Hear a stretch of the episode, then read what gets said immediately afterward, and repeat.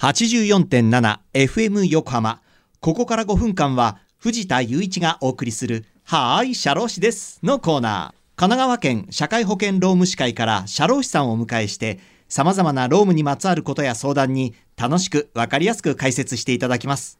2月の社労士さんは平塚支部小清水哲夫さんです。小清水さん今週もよろしくお願いします、はい、よろしくお願いいたします。さあ今月は健康保険の給付にまつわるお話など伺っていますがえ今日は医療費が高額になる場合の給付についてのお話です。まず支払った医療費が高額になった場合にまあその保証してくれる給付はあるんでしょうか？はい。高額療養費として払い戻しが受けられるようになっています。はいこれはですね同一月にかかった医療費の自己負担額。これが高額になった場合で、はい、一定の金額を超えた分が後で払い戻されるものです、はい、月単位で負担を軽減する制度になっています、はい、また世帯合算という同一の医療保険に加入する世帯つまり家族ですね、はい、被保険者とその被扶養者が同じ月に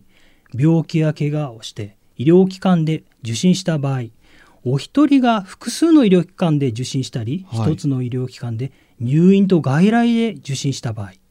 自己負担額を世帯で合算することができます。あそうなんですね、はい、合算できる自己負担額などには金額の条件があります。はい、また自己負担額の基準は医療機関ごと同じ医療機関であっても入院外来以下歯科に分けて計算します。詳しくはですね協会憲法等の、まあ、保険者のホームページでご確認ください、はい、では払い戻しの流れを教えていただけますか？はい。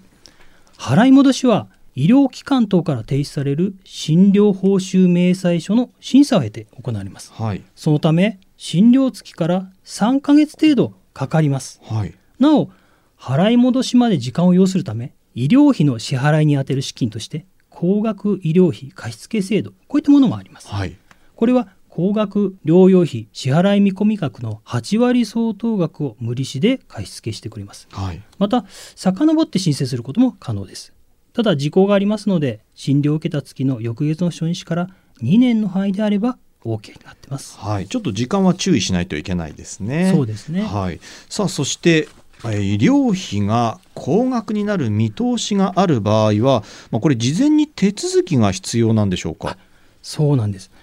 医療費が高額になる場合は事前に申請して限度額適用認定書を交付してもらってください、はい、高額な医療費を一旦負担し後から自己負担限度額を超えた分を払い戻してもらう高額療養費制度を活用する方法もありますが、はい、一時的にせよ高額の支払いはやはり経済的に大きな負担になります。確かに、はい、限度額適用認定書を医療機関の窓口に提示することで保険適用内の医療費の1ヶ月の支払いを自己負担限度額まで抑えることができる制度になっております、うん、はい。さあということで皆さんいかがだったでしょうか。はい社労士です。では皆さんからのメールもお待ちしています社労士さんに聞いてみたいことやこのコーナーへの感想もお待ちしていますメッセージをご紹介した方には、はーい、社労士です。オリジナルステッカーとオリジナルエコバッグをセットにしてプレゼントいたします。メールアドレスは、社労士アットマーク、fm 横浜 .jp、社労士アットマーク、fm 横浜 .jp まで。また、この番組のポッドキャストもアップされています。FM 横浜のポッドキャストのページや神奈川県社会保険労務士会のホームページから飛べますのでぜひ聞いてみてください。聞き逃した分もしっかり聞くことができますよ。ぜひ遡って聞いてみてくださいね。さてそろそろお別れの時間です。ここまでのお相手は藤田雄一と小清水哲夫でした。この後は再び浅見ルナさんのサンデーグッドバイブスでお楽しみください。それでははいシャロー氏です。また来週の日曜日午後2時30分にお会いしましょう